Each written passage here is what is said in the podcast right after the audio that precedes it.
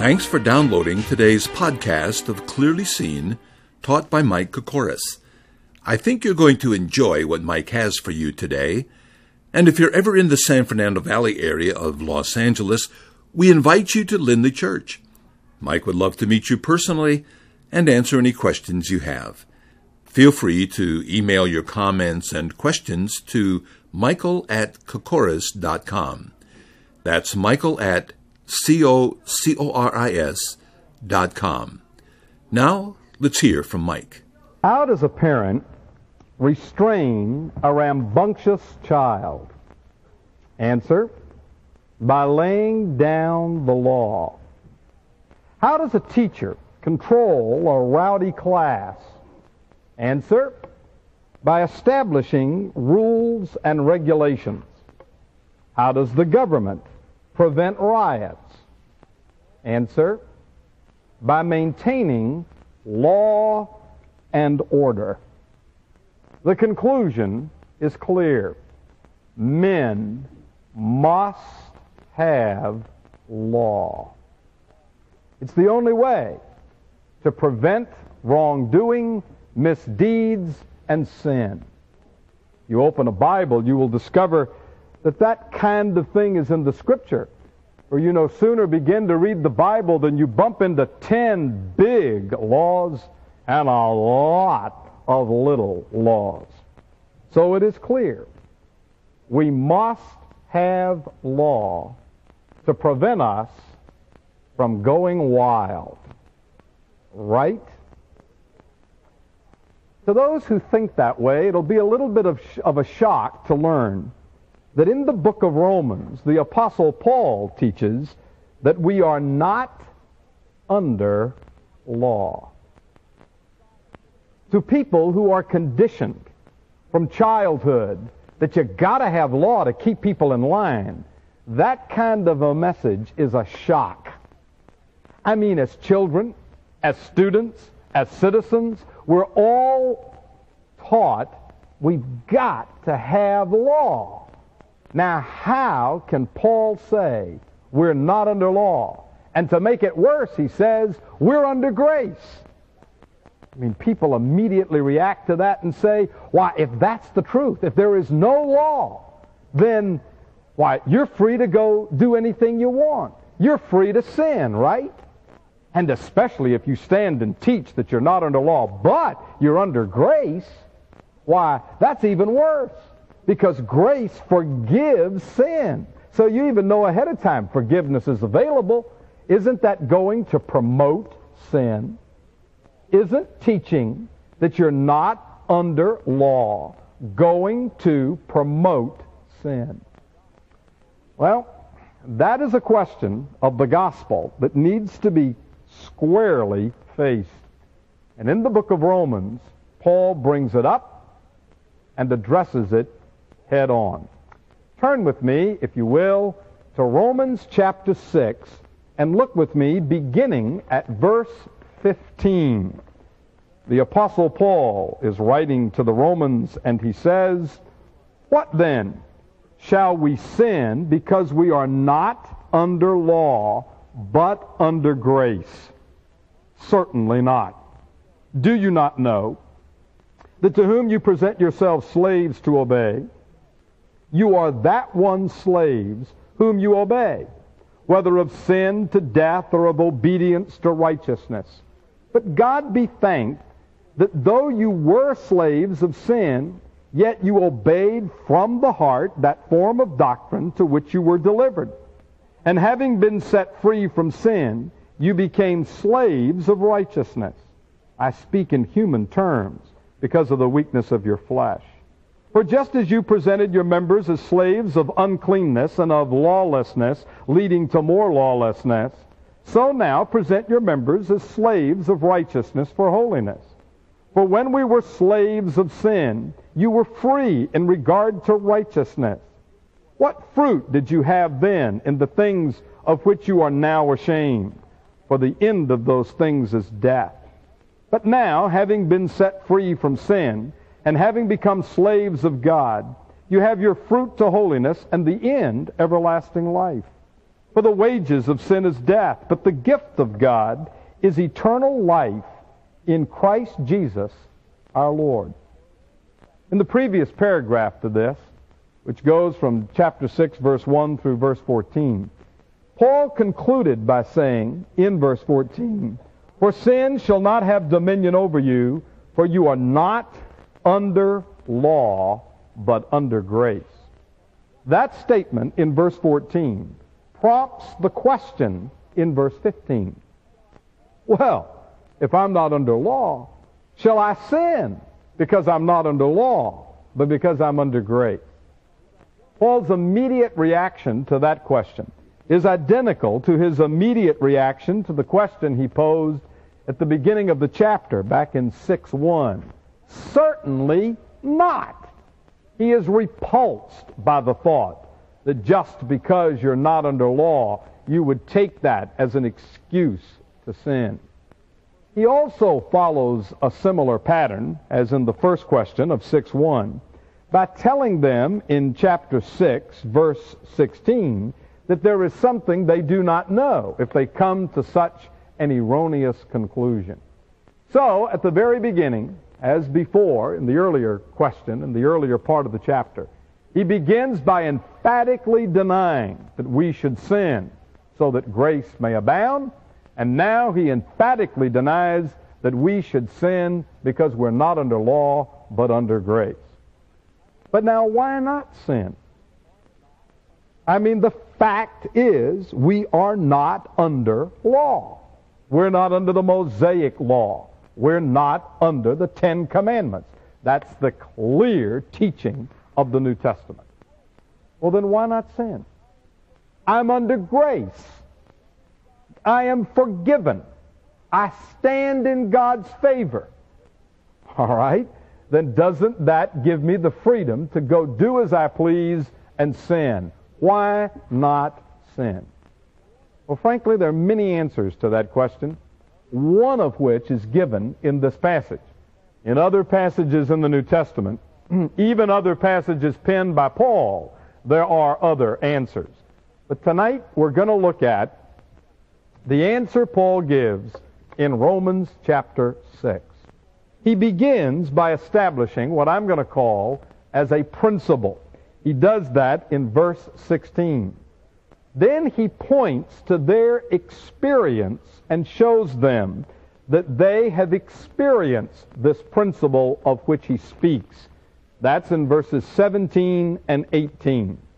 Then, based on that principle and their experience with it, he gives them an exhortation in verses uh, 19 through 20 and shows the results of what will happen if they follow that exhortation. That's verses 21 through 23.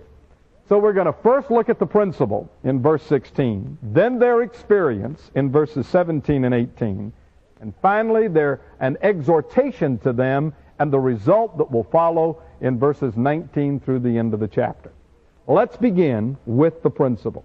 He says in verse 16, Do you not know to whom ye present yourselves slaves to obey?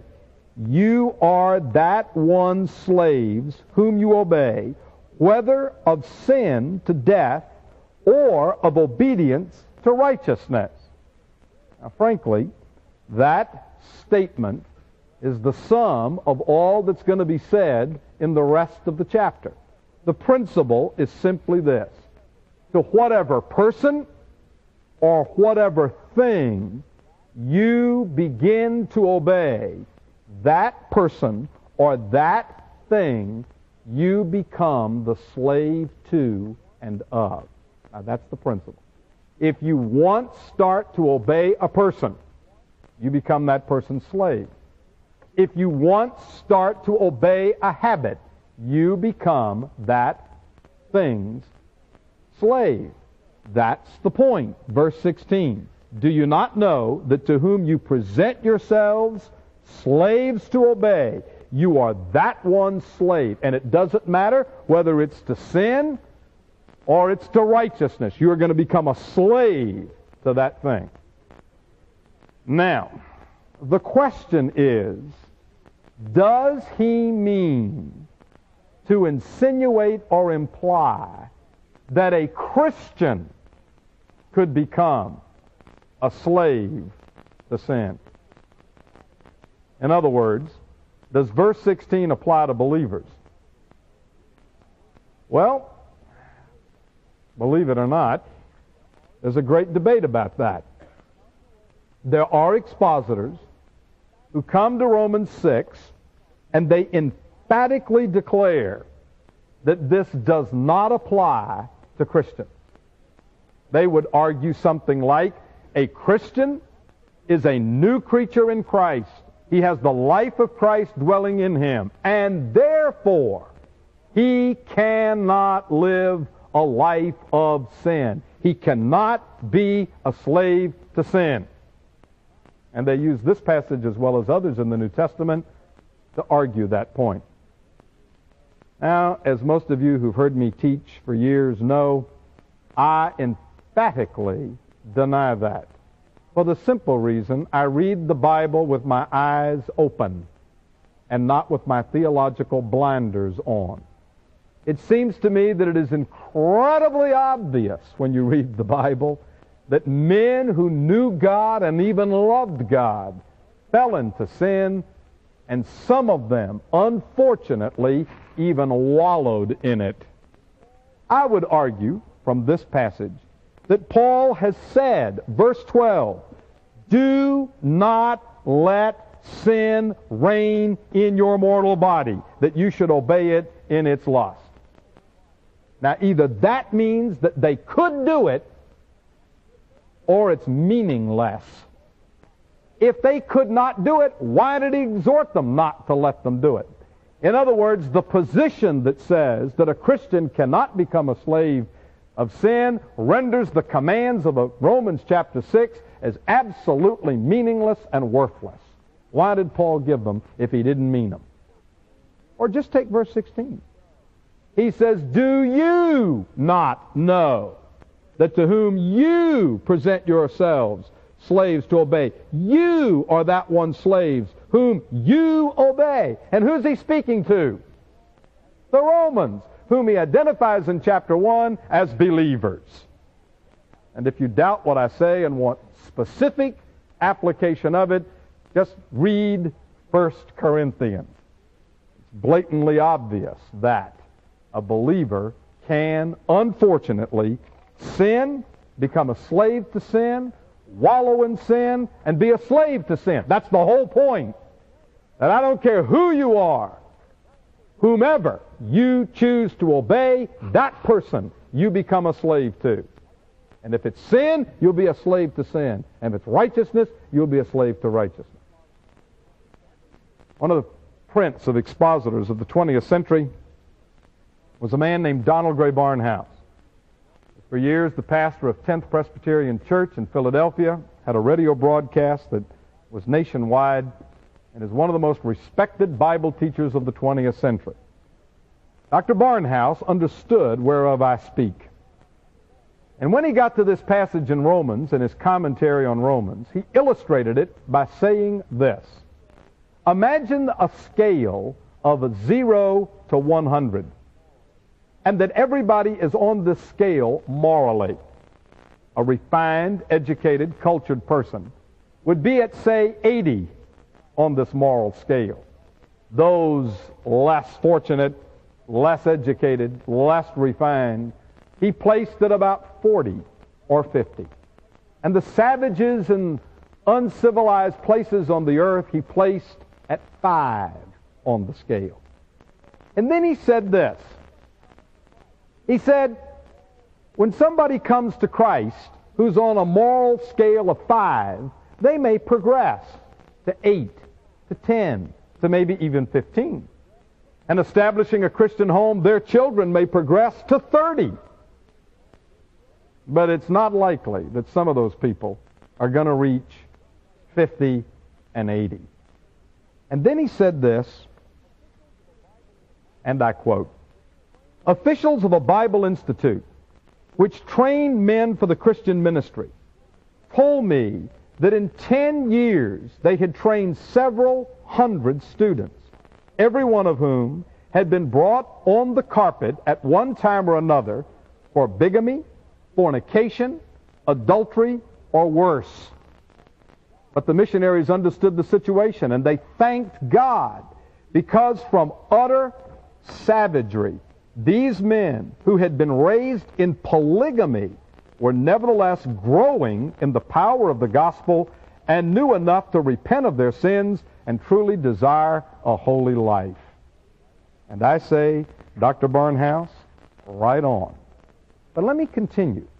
Dr. Barnhouse said again, and I quote, Do not think that I seek to lower moral standards.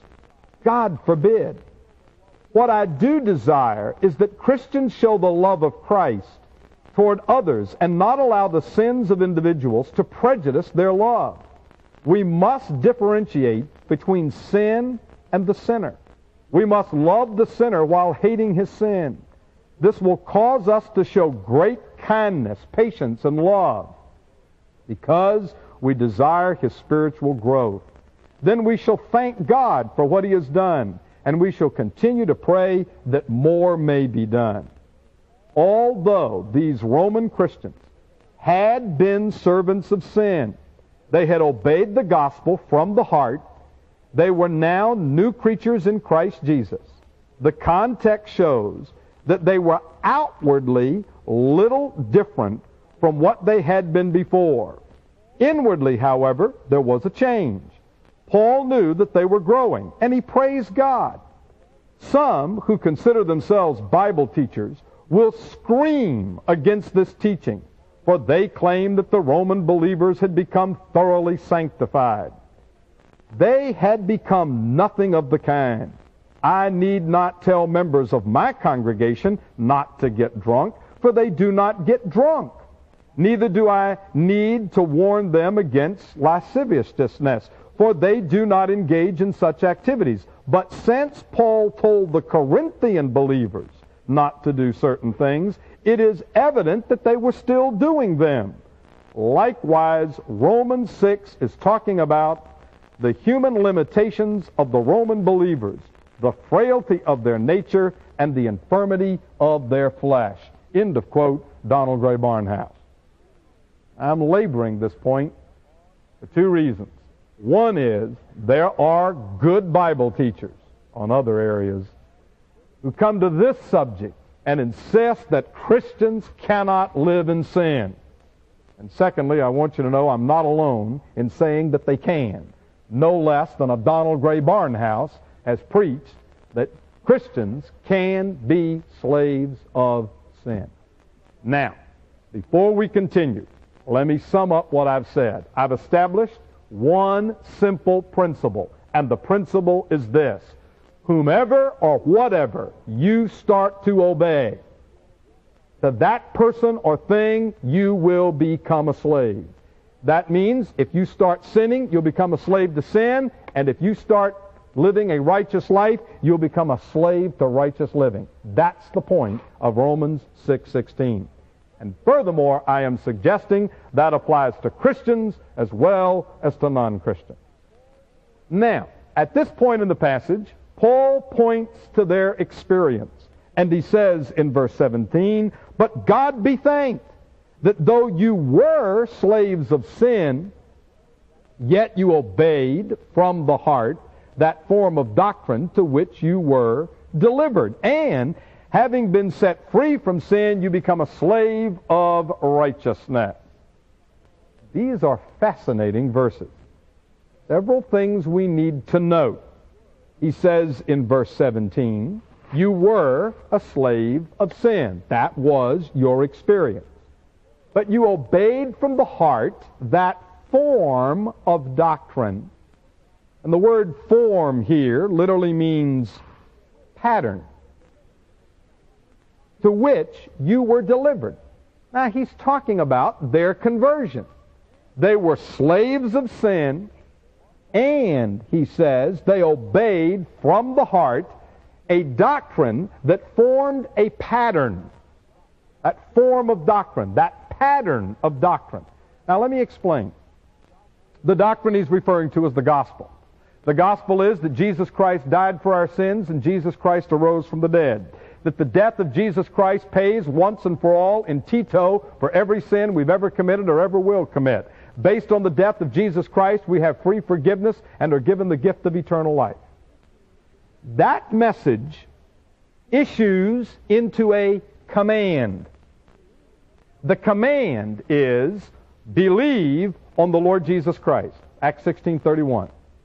God commands all men everywhere to repent. The gospel issues in a command. That's critical. Now what Paul is saying in Romans 6:17 is you obeyed that doctrine. You heard the message that Jesus Christ died for you. You heard the command that God commanded you to believe in Christ and you did it. Now, he says, it was that doctrine to which you were delivered. It's a cute way Paul puts it. I think we would be tempted to say that doctrine was delivered to you, but the Holy Spirit bore them and delivered them to the doctrine. At any rate, he is saying you obeyed that pattern of doctrine, and now you have been set free from sin, and you become the slave of righteousness. You get the point? Look at the principle in verse 16 whomever or whatever you obey, you become that thing or that person's slave. That's the principle. Now let's talk about your experience. You were, you started out obeying sin, so you became the slave of sin. But now Paul says, let me tell you that in your experience, you obeyed the gospel. You obeyed a command of God to believe on the Lord Jesus Christ. And now that sets up a new pattern in your life so that you become a slave of righteousness. Very interesting. In Romans 6, 1 to 14, he said, You were freed from the slavery of sin. Now he says, by obeying this command, you've set up becoming a slave of righteousness. In other words, this is important. Hear me carefully. Whatever you obey, you become the slave. So you obeyed sin before your conversion and you were a slave to sin. Now you've obeyed the gospel and something has happened inside. Jesus Christ has entered for one thing. You're given a new nature for another. But more importantly, in this passage, you've made a choice that was from the heart. In other words, there was no law, there was no external pressure. You did this voluntarily from the heart. And so now the bent of your heart is toward righteousness. That's what he's arguing. The principle is stated in verse 16. Their experience is stated in verses 17 and 18. So he is saying, by obeying the command, you in your experience have in your heart a bent now toward righteousness. Based on all of that, he gives an exhortation. The exhortation is in verse 19. He says, I speak in human terms because of the weakness of your flesh. Means the illustration he's just used of slavery. If you stop and think about it, it's not a very appropriate illustration. Slavery isn't a good illustration of Christianity because Christianity sets us free. So he says, Pardon me, I'm using this human illustration of slavery, but that's because of the weakness of your flesh. For just as you presented your members as slaves of uncleanness and lawlessness, leading to more lawlessness, so now present your members as slaves of righteousness or holiness. And then he explains verse 20, For when you were slaves of sin, you were freed in regard to righteousness. Now, here's the exhortation. When you were an unbeliever, you used your body to sin. You used all the members to sin. Now, just as you chose to sin when you were an unbeliever, so now present your body. Choose. Live a godly life. And I think I would say just as you did it with all of the gusto that was in you, so do it with all the gusto that is within you now. Matter of fact, I think it is um, interesting little twist in life that some people sin half-heartedly. And some people sin with every fiber of their being. And those people who sin half-heartedly trust Christ and they start living a Christian life half-heartedly. And interestingly enough, some of the people that just gave themselves lock, stock, and barrel to sin get saved, and they just give themselves, if you'll pardon the expression, whole hog to righteousness. You ever notice that? Well, that's Romans chapter 6. That's verse 19. Just as you presented your members as slaves of uncleanness and of lawlessness, leading to more lawlessness, so now present your members as slaves of righteousness for holiness. Just the way you did it when you was an unsaved person. And I think he has in mind the kind of person that's given it everything they got. So do it the same way now. Go all out. You went all out for sin, go all out for righteousness. That's his point. That's his exhortation. Because you see, you're going to become a slave to whatever you give yourself to. So give yourself to righteousness. That's the exhortation. By the way, at this point begins to introduce some consequences. He's mentioned them earlier. He's going to amplify them in a moment. But just in passing, notice that in verse 19, you present your members as slaves of uncleanness and lawlessness. Uncleanness is sin in relationship to you. You became defiled, unclean. Lawlessness is sin in relationship to the law. It is a violation of God's law. One is subjective and one is objective. Anyway, that is the words he chooses to describe sin. Now he says that led to more lawlessness. That's Romans chapter 1. You started out in sin, and what happened? God gave you over to more sin and more sin and more sin. You know what the reward of sin is? Among other things, it's more sin. That's Romans 1. So the result is more sin. But then he says in verse 19, So now present your members as slaves of righteousness for holiness. Just as when you were a sinner and unregenerate and you presented your members to sin, to sin, to more sin, now present yourself to righteousness so there can be more righteousness, more righteousness, and ultimately a holy, godly life. So he's touching on the results in verse 19. Now he explains in verse 20, when you were a slave to sin, weird way of putting it, you were freed from righteousness. That's true, isn't it? I mean, when you're out there living in sin, you weren't a slave to righteousness, were you? Now, what he doesn't say in verse 20, but what is implied, is if you become a slave of righteousness, you're freed from sin. So the exhortation is present yourself to righteousness and all of the members of your body so that you can produce a holy life. Habits of holiness, as Ryrie calls it. Now, begin in verse 21. He talks about the results of those two things. He's touched on it.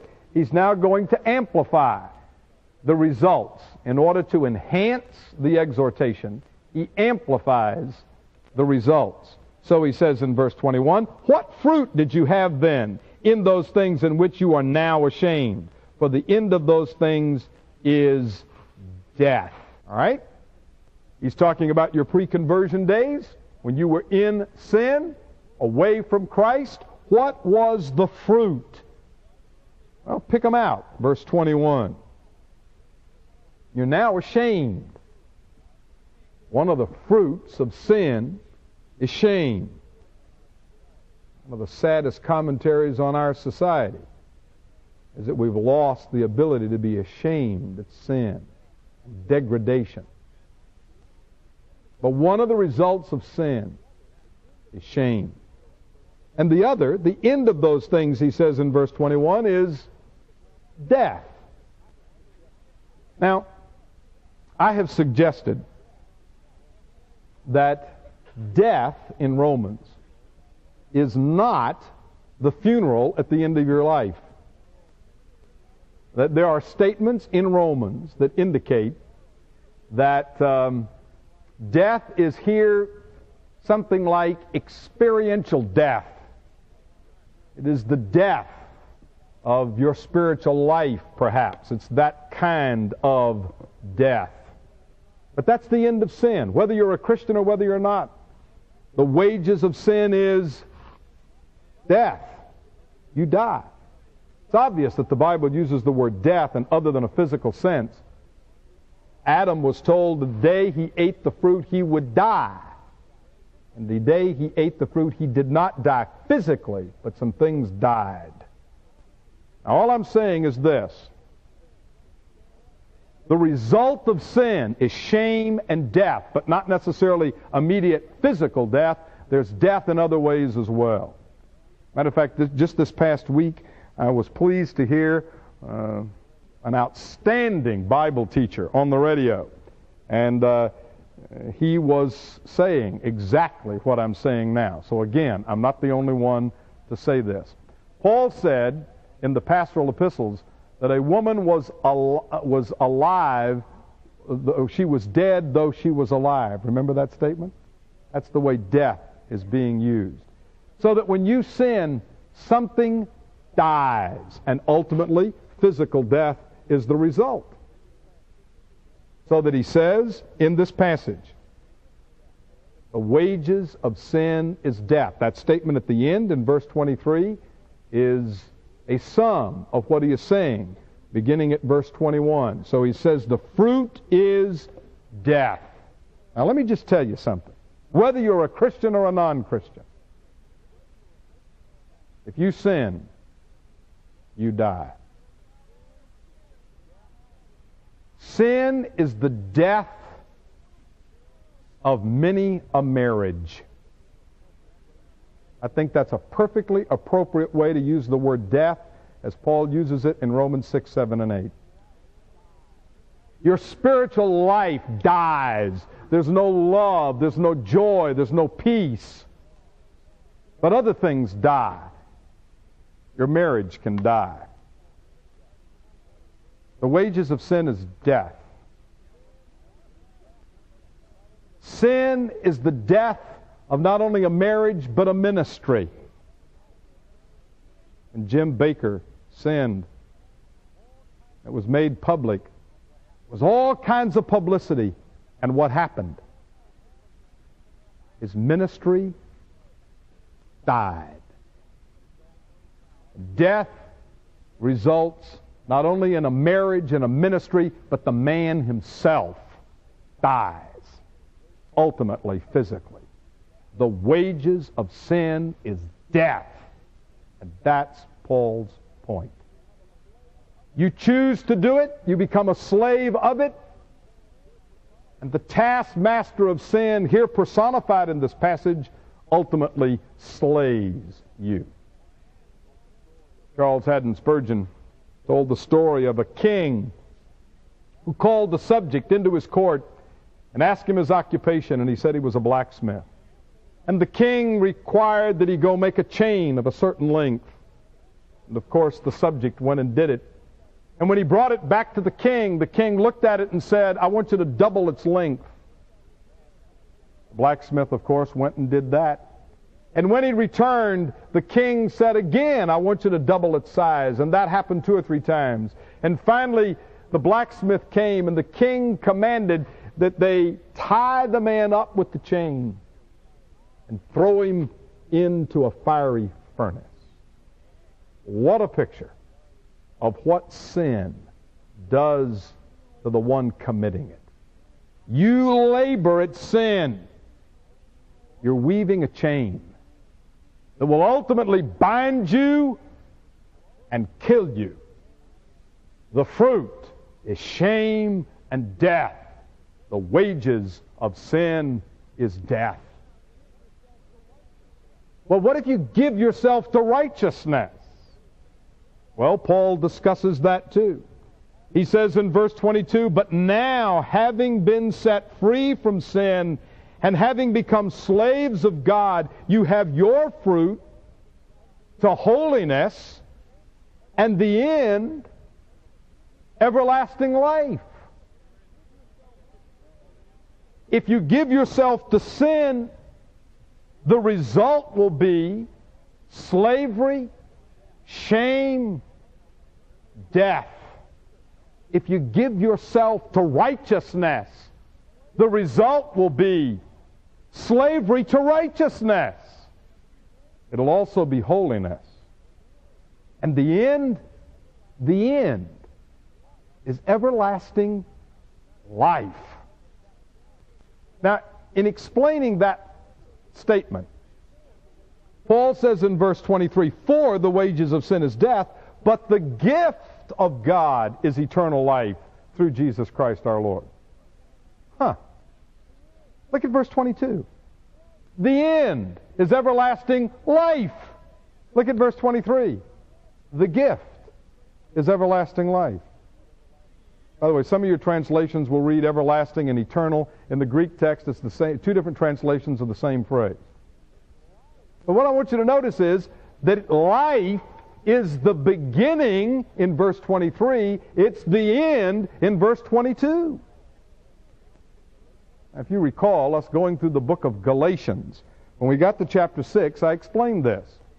That eternal spiritual life begins as a gift and if nature takes its course and it is allowed to properly develop, it will end up in life, an abundant kind of life, and even producing more life. The illustration is uh, physical life. I did not earn physical life, it was given to me as a gift. As nature takes its course, as the baby grows, that life develops and it can become a free, abundant kind of life. And that individual can have children and grandchildren and other children can result. More life can result. Now, Paul is arguing that you are given the gift of eternal life when you trust in Jesus Christ. If nature takes its course and that life develops, and you, and you give yourself to that life and its development and its nourishment and its growth, then the end is going to be, well, he uses the phrase more life, eternal life. I think it's the kind of thing Jesus said in John 10 10. I am come that you might have life and that you might have that life more abundantly. That's the result of giving yourself to righteousness. I think that in the context of Romans 5, 6, and 7, this ultimately goes back to what he started out with in the early verses of chapter 5, where he talked about peace, and he talked about love, and he talked about joy. And just as I think sin can kill that kind of life, I think giving yourself to that kind of life can produce love, and joy, and peace. And just as sin can kill a marriage or a ministry or a man, so righteousness can make a marriage or a ministry flourish. It can make a man or a woman joy and abundance of living. So his point is that the result of this principle of whatever you give yourself to, you become the slave of. It's beyond that. You not only become a slave of what you give yourself to, if what you give yourself to is sin, it'll ultimately produce shame and death. And if you give yourself to righteousness, it'll produce life, eternal life, spiritual life, and holiness. So, let's sum it all up. What Paul is saying in this passage is this the reason that believers should not sin, even though they're not under law but under grace, is because they become the slaves to whom they obey. And they have been freed from sin so that they could become the slaves of righteousness. If all that sounds complex, it's very simple. You obey sin, and you become a slave to sin. It ends in shame and death. You obey righteousness, you become a slave to righteousness, and the fruit is holiness and life. That sums it all up. Let me conclude by going back to verse 14, 15. Nope, verse 16. Where he says, verse 15, What then? Shall we sin because we're not under law? Now, he started out with law and developed all of this, laying down the principle in verse 16. Let me conclude by just saying law will not stop sin, it won't do it. I think we use law on our children, and we should. But we get it in our heads that it'll do for adults, and it won't. We are so permeated in our society with if something goes wrong, establish a law, that we transfer that to the spiritual realm and conclude, therefore, if something goes wrong spiritually, come up with another law. Law will not produce righteousness. Law will not prevent sin. To be very, very accurate, let me say it like this. I just said it. Law will not produce righteousness. That's the point. I mean, just think about it. Paul argues in the book of Galatians that law could not give life, and therefore law could not give righteousness. Let me illustrate. Imagine some legislature saying, we hereby pass a law that all stones in the state of Nebraska produce apples. Now, there is no legislative body on the face of the earth and no law they could pass that would make stones produce apples, right? Right. So here's what we do we get together and we're going to legislate life and righteousness, and we're going to say, all right, the legislature is going to pass a law. Apple trees must produce apples. Guess what? Law is not going to produce life, and therefore it's not going to produce righteousness. Law can't do it. What do you have to have? You have to have the apple tree be given the gift of life. Apple tree life. And then you have to nurture that thing, fertilize it, cultivate it, and it'll do it on its own from the heart. That's New Testament Christianity. The curse of New Testament Christianity is law. We try to legislate morality and legislate righteousness, and you can't do it. The biblical system is for God to implant within you life by grace. And then when you're free, you're free to cultivate that life and produce righteousness and cultivate that light, righteous life and produce a life of holiness. It's got to come from the heart. If this book teaches anything, it teaches that. Now, there's one problem with what I just said. And that is, uh, human beings aren't apple trees.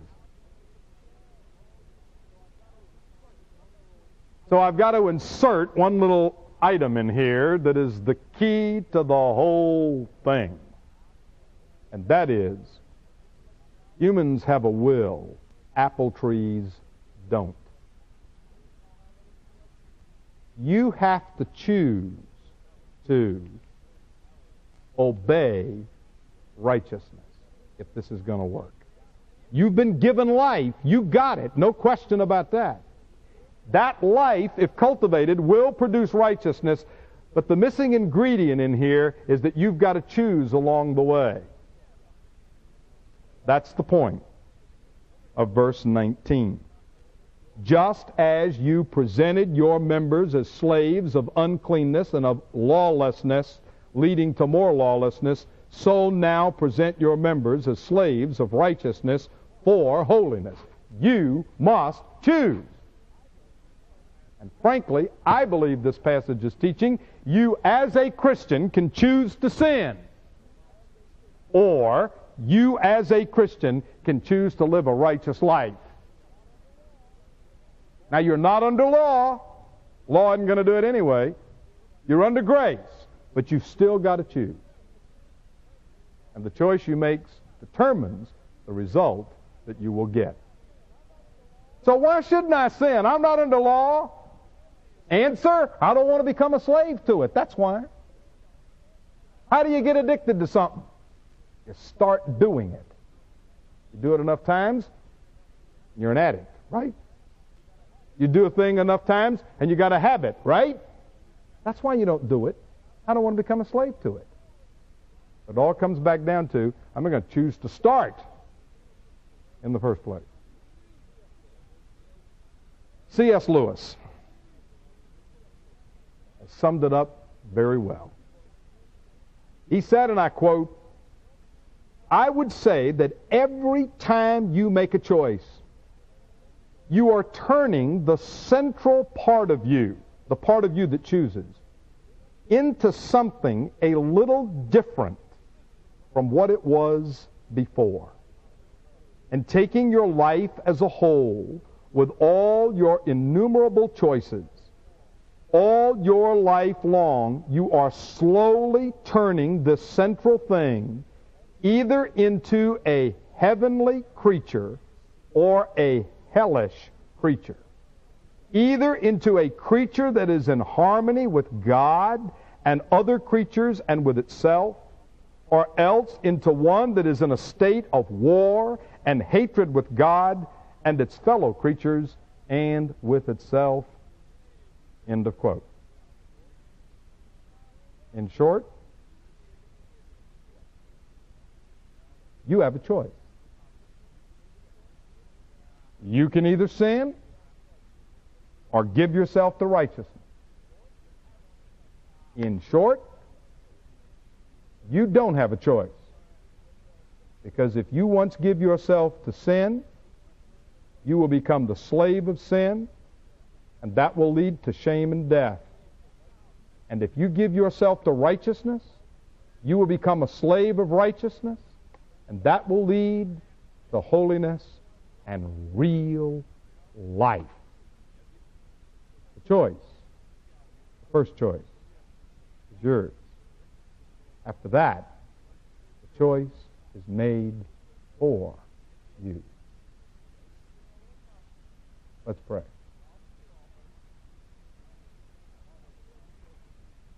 Father, we thank you that we are not under law, but under grace. We also thank you for the possibilities and the potentials that you give us because of that grace. Our concern is that even though you freed us from sin and taken us out from under the law, we have not used our privileges and our position properly, but we return to sin. Father, I pray that the Spirit of God will take this portion of your word so indelibly impress it upon us. And we will make right choices that will lead to right slavery and real life. Jesus' name I pray. Amen.